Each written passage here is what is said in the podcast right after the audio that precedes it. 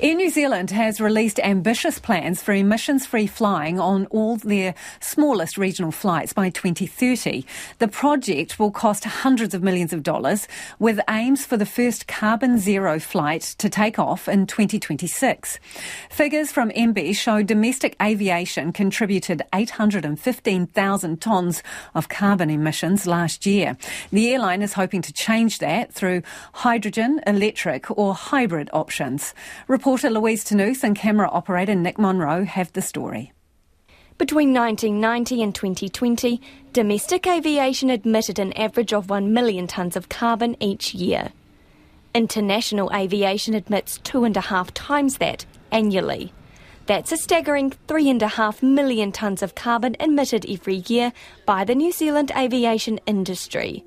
Today, Air New Zealand announced what it says is its biggest challenge yet the first emissions free flight planned for four years' time.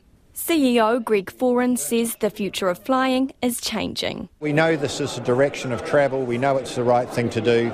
Um, you know, this is a big challenge, not just for Air New Zealand, it's for airlines generally, but we want to be to the forefront of this.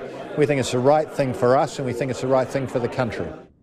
It's starting with the smallest regional planes 23 Q300s, before expanding the emissions free flights to longer haul planes. General Manager of Fleet Strategy and Delivery Baden Smith explains they're still weighing up what option they'll choose to power flights. Number one is, is pure battery electric, a bit like your Tesla, but uh, operating a small aircraft. And there's some challenges with that, right? So you've got weight is a major problem with battery weight, and, and weight in aircraft is a, is a major, major problem.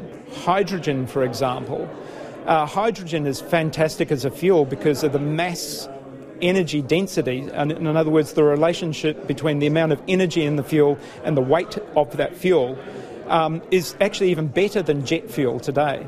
And then the third technology is hybrids, really, and that's where we would either have hydrogen hybrids or battery electric hybrids. He says customers can be rest assured safety standards will remain the same and there are no shortcuts but he admits this will only be possible with the right infrastructure in place. We can't do this alone. This is actually a New Zealand problem. In New Zealand, we can solve the technology in the way that it's flowing, but we need airlines uh, to be to be working with with airports, to be working with energy producers. Uh, around the country and many others to ensure that this is a success. Since 2016, Air New Zealand's provided customers with an option to offset their carbon emissions, with 75% of those funds supporting a nationwide tree planting project, Trees That Count. The airline says over the last financial year, the fund has passed $1 million, planting over 142,000 trees. The other 25% goes towards an overseas carbon credit scheme. Altogether, just over 59,000 tonnes of carbon emissions offset through the scheme over the last financial year.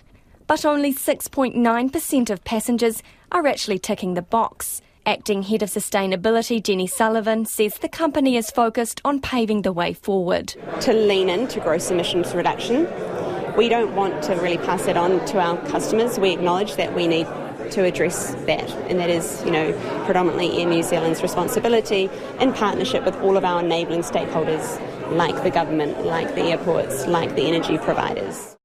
But an admissions free aircraft may mean customers don't have a choice whether they foot the bill. Greg Foran says sustainable biofuels cost about three times as much as standard fuel.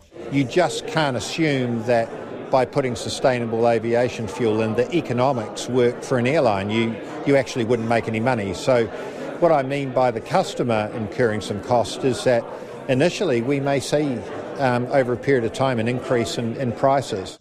A decision on what emissions free option the airline chooses for the future fleet is expected in the next few months, with building and testing the aircraft set for the next three years.